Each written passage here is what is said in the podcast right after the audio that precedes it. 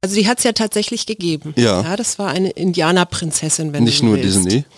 Und die hat 1614 einen John Rolfes geheiratet.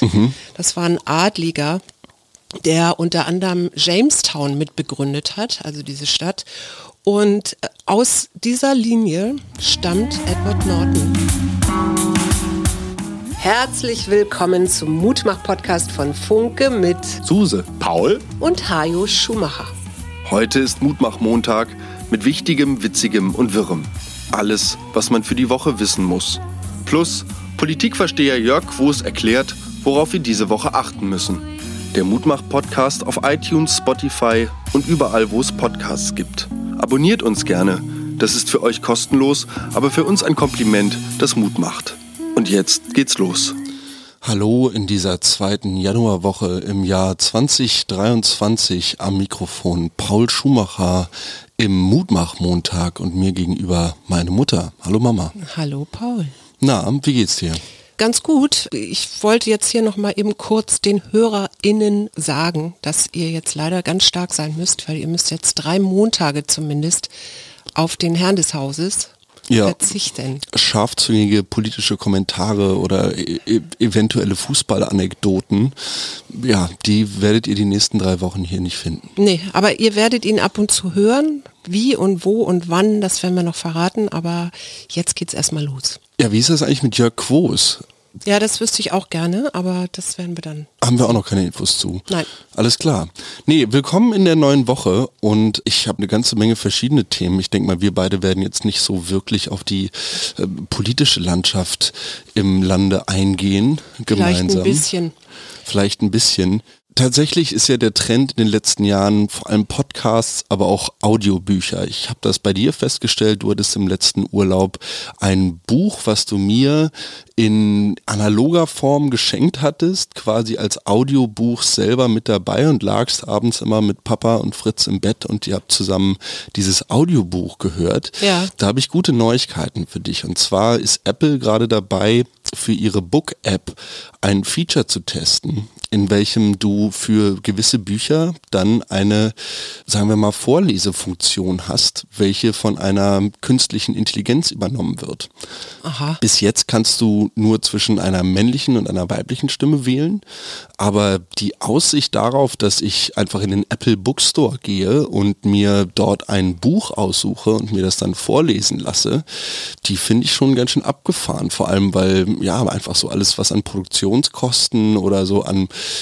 weiß ich nicht, Sprechern oder so auf diesem Planeten kreucht und fleucht, damit ausgehebelt wird. Ich lese ja gern wirklich richtige Bücher, also die ich in der Hand halten kann. Dann mache ich mir da irgendwelche Knicke rein, wenn ich irgendeinen Satz oder irgendeinen Absatz wichtig finde oder so. Ich höre auch gerne Hörbücher, eben wirklich dann, wenn ich gerade keine Möglichkeit habe, Buch zu lesen. Und ich habe ja tatsächlich beim Wandern teilweise auch Hörbuch gehört, also jetzt nicht permanent, weil ich auch gerne Naturgeräusche höre, aber ich bin voll bei dir, vor allen Dingen, wenn ich hier um mich rumgucke und diese ganzen Bücher sehe, die hier sind und denke so, boah, sollten mal anfangen, die abzubauen. Auch um euch die nicht äh, zu hinterlassen oder so wie mein Vater uns irgendwie 5000 Bücher hinterlassen hat. Yay. Ich denke mir, also das Ganze funktioniert für mich vielleicht mit irgendwie Fantasy oder irgendwas, was so im weitesten Sinne im Unterhaltungsspektrum anzuordnen ist, aber für Sachbücher oder so, ich weiß nicht, ob ich da mir das Ganze von der AI vorlesen lassen könnte. Ja, weiß ich auch nicht.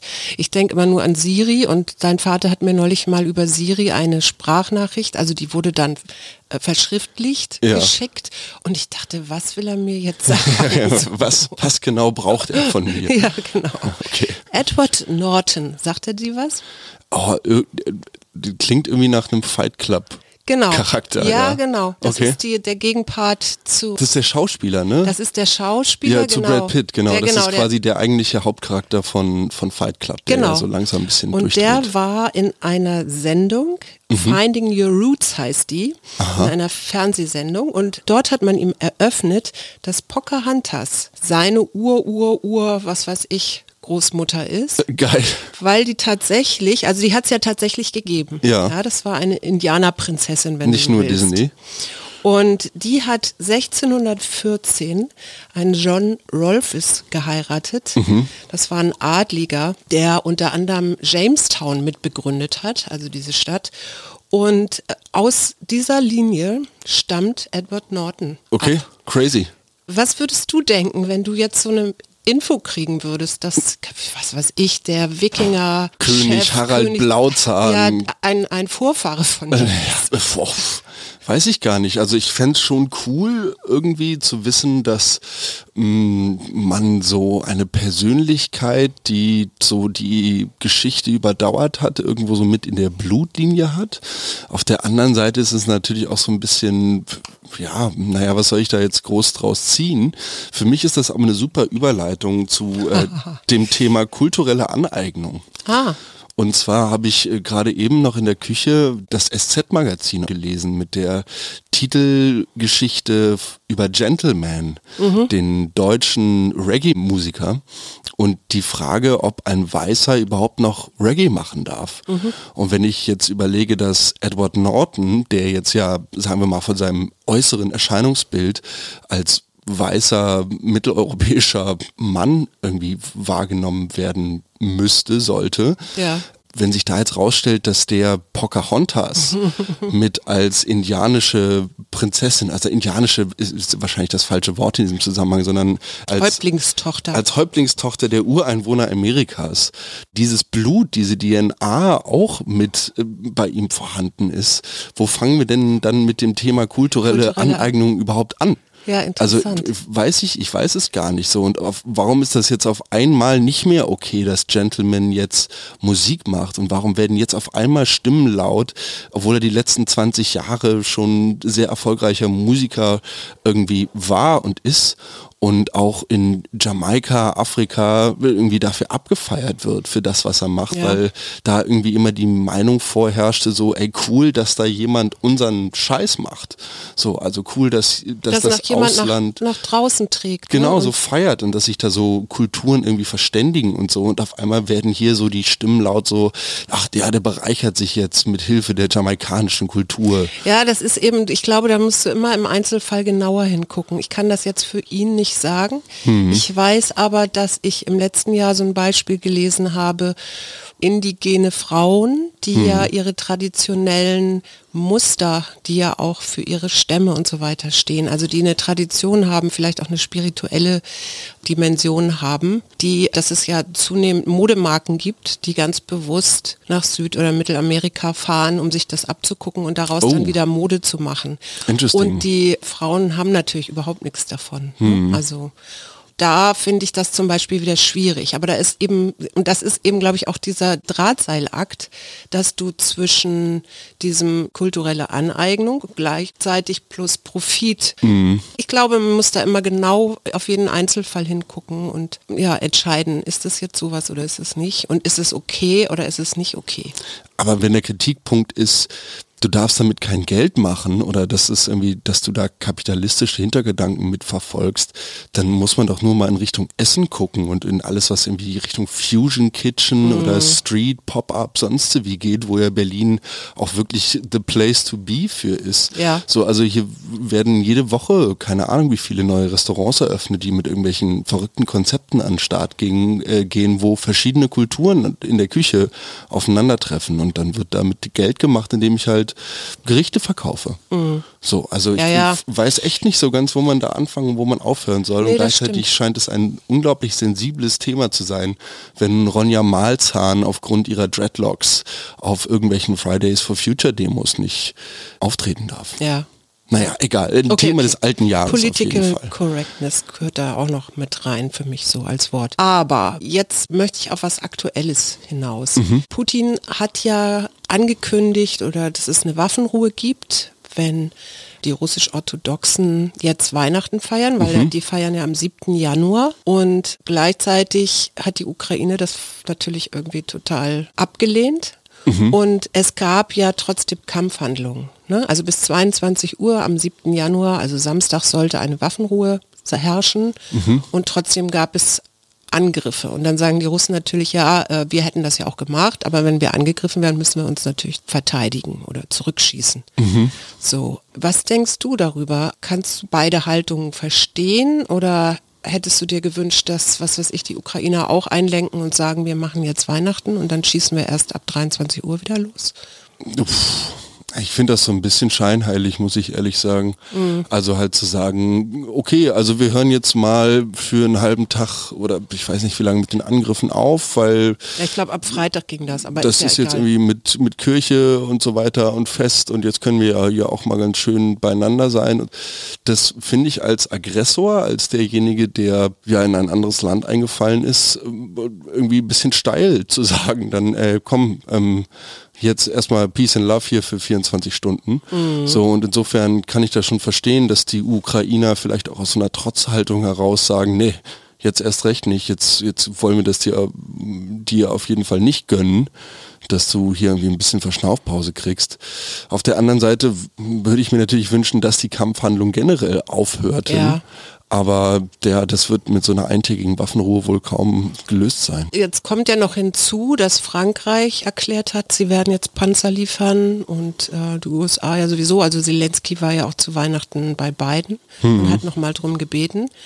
Und klar ist jetzt, dass die Bundesrepublik, ich glaube auch 40 Marder-Panzer oder mhm. so liefert. Mhm. Also aus Russland kam dann natürlich sofort, das sei ein Schritt hin zur Konflikteskalation. Ich denke, dass jede weitere Waffenlieferung auf jeden Fall dazu beiträgt, dass dieser Konflikt noch weiter in die Länge gezogen wird. Auf der anderen Seite muss man sich natürlich auch immer fragen, welche Seite man in diesem Konflikt jetzt unterstützt. Und wenn mhm. von der ukrainischen Seite, auf welcher wir uns ja, sagen wir mal, politisch bewegen, jetzt die Hilferufe kommen und von dort gefordert wird, ähm, wir brauchen Unterstützung weiterhin in Form von Equipment, in Form von Waffen ja. ähm, und Panzern und schwerem Geschütz. Damit wir uns verteidigen können. Damit wir uns verteidigen können und äh, auch ja so ein bisschen, damit wir euch verteidigen können, weil es ja momentan immer noch so ist, dass jetzt zumindest offiziell noch keine Truppen entsendet wurden. Es gibt jetzt ja viele, sagen wir mal, Privatpersonen und auch so, na, ich will jetzt nicht sagen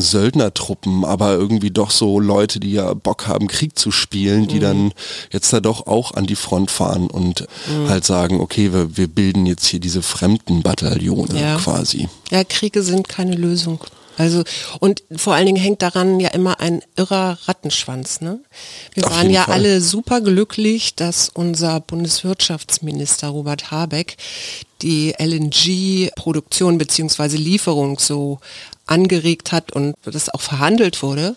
Ja, Problem dabei, die Kehrseite der Medaille, es gibt Schwellenländer, die können sich das jetzt nicht mehr leisten, diese mhm. Gasschiffe. Also, ne, weil die Gasschiffe fahren quasi rum, drumherum. Mhm. Und klar, der, der den höchsten Preis zahlt, da laden sie dann ab. Klar. Ne? Also, mhm. wo ist das dann? In Europa wahrscheinlich. Mhm. Und so Schwellenländer wie Indien oder so mussten ihre Gas Reserven runterfahren, beziehungsweise konnten nicht mehr so viel Gas kaufen, weil hm. die Preise einfach so explodiert sind. Ne? Das ist, und ich frage mich dann immer, was heißt das dann auch wirtschaftlich wieder? Ne? Weil hm. wir wollen ja eigentlich, dass die Schwellenländer halt auch sich wirtschaftlich selber versorgen können. Und dann ist das natürlich total kontraproduktiv. Ne? Na, ich denke mal, dass wir generell auf, auf eine globalere Gleichheit hinsteuern würden. Aber ich glaube auch auf der anderen Seite, dass wir uns hier gerade in, in wirtschaftspolitischen und ökonomischen Richtungen verstricken. Wir sehen immer, ach, unser Speicher ist noch so voll, aber dass wir ja wieder nicht über den Tellerrand gucken, das war mir so wichtig jetzt gerade an diesem Punkt, ne? dass wir gar nicht weiterdenken und denken, ja, aber was heißt das dann für den Rest der Welt auch wieder? Ne? Dann habe ich noch was, das hat mein Herz erwärmt, das ist jetzt auch nicht ganz neu mehr, aber es ist eine neue Eulenart entdeckt worden. Mhm. Und zwar auf einer westafrikanischen Insel, Principe heißt die.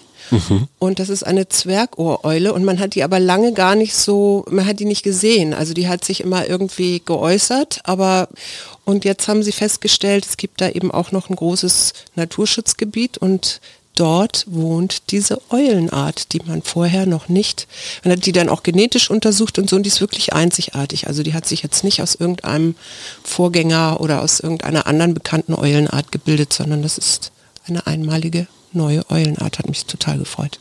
Ja, eine Art, über die wir bereits eine ganze Menge wissen, aber bei der wir sehr bestrebt sind, sie beständig weiterzuentwickeln, ist der Weizen.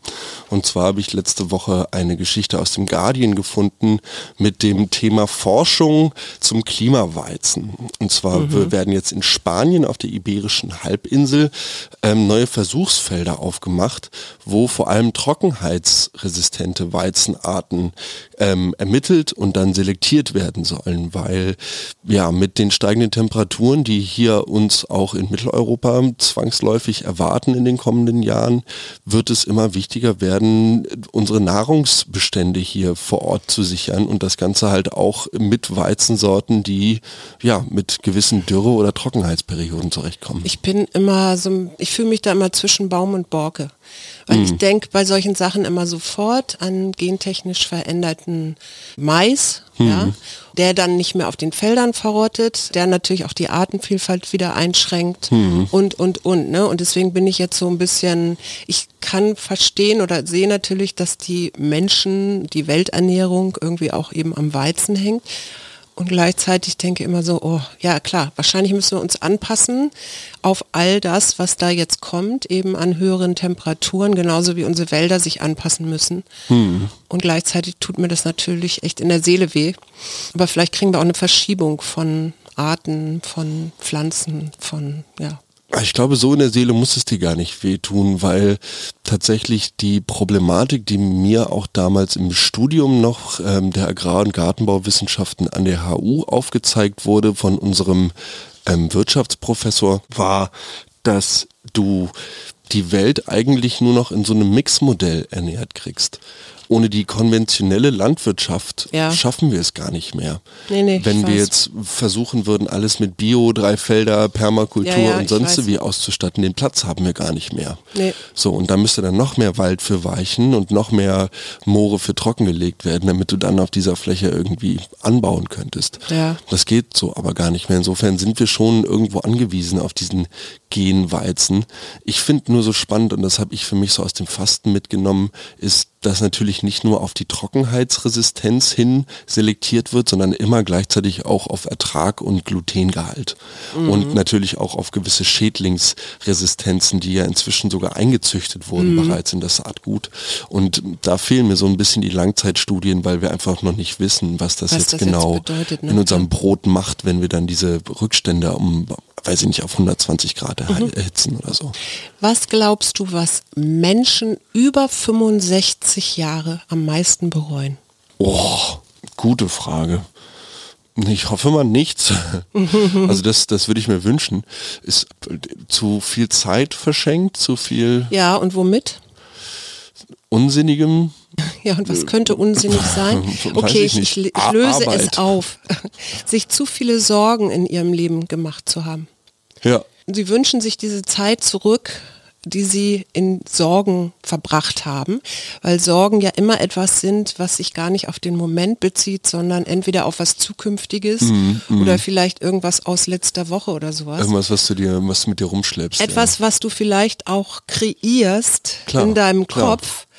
Denn was auch interessant ist, Sorgen treten dann auf, wenn Stressoren, also wenn Stressoren abwesend sind. Ne? Also Stressoren, klar, kannst du dir auch vorstellen, wenn du unter Stress stehst, weil du musst noch zig Sachen machen, mhm. dann kannst, hast du überhaupt keine Kapazität mehr über irgendwelche Sorge, sorgenvollen Grübelgedanken nachzudenken oder so. Klar.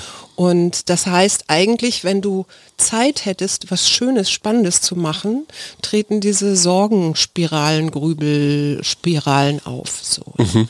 Das fand ich, fand ich ganz interessant. Es gibt auch viele Leute, die sprechen vom sogenannten Sonntagsblues. Hast du den auch? Oh, ähm, oh also heute ist es mir tatsächlich sehr schwer gefallen, aus dem Bett zu kommen. Obwohl mhm. ich gut geschlafen habe. Ich war gestern früh im Bett. Leider ein bisschen, mh, hm, ich war gestern Abend essen ja, wissen wir ja auch, dass man nicht so spät essen soll. wir waren noch nicht so spät essen. Wir waren in einem russischen Restaurant, was ich rausgesucht hatte. Also was heißt russisches Restaurant? Es gab russische Speisen. Ja. Und ich habe natürlich die Pelmeni bestellt. Klar. Und naja, es kamen genau die Pelmeni, die du auch früher manchmal zum Mittag gemacht hast. Und da dachte ich mir, naja, da finde ich den Preis, der jetzt auf der Speisekarte steht, schon ein bisschen steil für Sachen, die aus der Tiefkühltruhe kommen. Ja. Aber okay, Ja, vielleicht lag es an den Pelmini, dass ich heute so schlecht aus dem Bett gekommen bin. Ich glaube es nicht, aber. Ja, ich wollte nur sagen, zum Sonntagsblues noch so viel. Also es scheinen oft Leute zu treffen, die dann eben auch so eine Abneigung haben gegen den Montag. Es gibt einen Neurologen, Stefan Kölsch von der Uni Bergen, der erklärt das so, dass dieses Risiko und die Unsicherheit, was mich da am Montag erwartet, etwas anderes ist als der entspannte Sonntag auf dem Sofa, wo ich ja zu Hause bin. Also dass es das Kontrastprogramm ist quasi. Und viele Menschen verderben sich eben diese Erholungszeit, die man ja eigentlich nutzen könnte für Entspannung mit ja. so negativen Gedankenspiralen. Und eine Sache, was er sagt, was auf jeden Fall hilft, ist sich immer wieder, auch wenn man jetzt aus dem Freitag aus dem Job kommt, mhm. diese Sachen, die da passiert sind, vielleicht gab es auch Probleme oder so, wirklich dann im Job zu lassen mhm. und ganz bewusst und entspannt ins Wochenende zu gehen. Und er nennt das so ein bisschen Medi-Work, das heißt überhaupt diese negativen Gedankenschleifen zu erkennen mhm. und dann entscheiden, worauf ich mich konzentrieren will. Hm. Weil selbst wenn ich Arbeit jetzt am Wochenende machen muss, wie eine Steuererklärung oder so, das könnte mich ja auch schon wieder in Negativität reintreiben. Dann stattdessen zu sagen, okay, ich nehme jetzt eine Stunde Zeit und setze mich jetzt einfach ran und mache. Hm. So in die Aktivität kommen und eben raus aus diesem Grübeln. Voll. Also in die Aktivität kommen, da stehe ich immer voll hinter. Und was heißt vor allem in die Aktivität kommen? Ich finde, in Berlin merkt man so langsam ein bisschen äh, wieder, wir stecken im Wahlkampf. Ja. Ne? Und komischen die, Wahlplakaten. Mit sehr, sehr komischen Wahlplakaten, vor allem äh, mit einem, sagen wir mal, ja, Wahlausspruch der CDU, was Kriminelle bald häufiger hören, Haftbefehl. Mhm. Und Haftbefehl antwortete darauf auf Instagram. Chavez der ein Gangster-Rapper ist. Genau, CDU Berlin wissen, wer der Babo ist.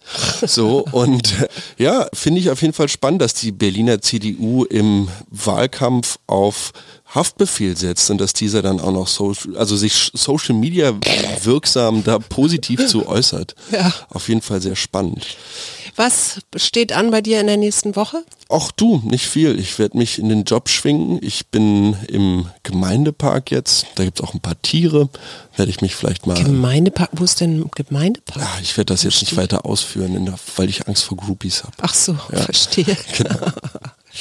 ja, ich habe auch ein paar neue Klienten, die sich gemeldet haben. Die Schön. werde ich, das geht nächste Woche dann los und ja, und dann werden wir mal sehen, wie dein Bruder und ich hier oh, vaterlos. Oh Gott, oh Gott. Auf die, auf die Kacke hauen, hätte ich Na, ihr gesagt. habt ja noch mich, ich komme ja zweimal die Woche vorbei und kann hier ein bisschen putzen. Dann kannst du kannst ein bisschen kontrollieren, ob so. wir hier völlig verwahrlost sind. Ja, genau. Ich werde dann mit Papa hier immer FaceTime und mich über die Zustände auslassen. Wir wünschen euch auf jeden Fall eine wunderschöne neue Woche. Genau. Sorgt euch nicht, macht keinen Sinn und ihr bereut es hinterher sowieso. Auf jeden Fall. Also schaut, was es gibt und seid mittendrin. Und ganz viel Mut. Apropos Mut machen. Wir haben eine kleine Mutmacher-Serie Aufbruch Neubeginn für euch aufgenommen und den Anfang macht Jasmin Böhm, die kurz vor dem Burnout die Reißleine gezogen hat für sich, ihre drei Jobs aufgegeben hat, ihre Wohnung untervermietet hat und sich ein Fahrrad gekauft hat, um dann mit ihrem zweijährigen Sohn nach Spanien radeln und was sie da alles erlebt hat und wie sie ihr Glück gefunden hat, das erfahrt ihr am Mittwoch. Ganz viel Mut. Bis bald. Das war der Mutmach-Podcast von Funke. Jeden Montag, Mittwoch, Freitag ganz frisch. Unterstützt uns bei steady.fm, folgt uns auf Instagram oder hinterlasst gerne eine nette Bewertung. Wir hören uns.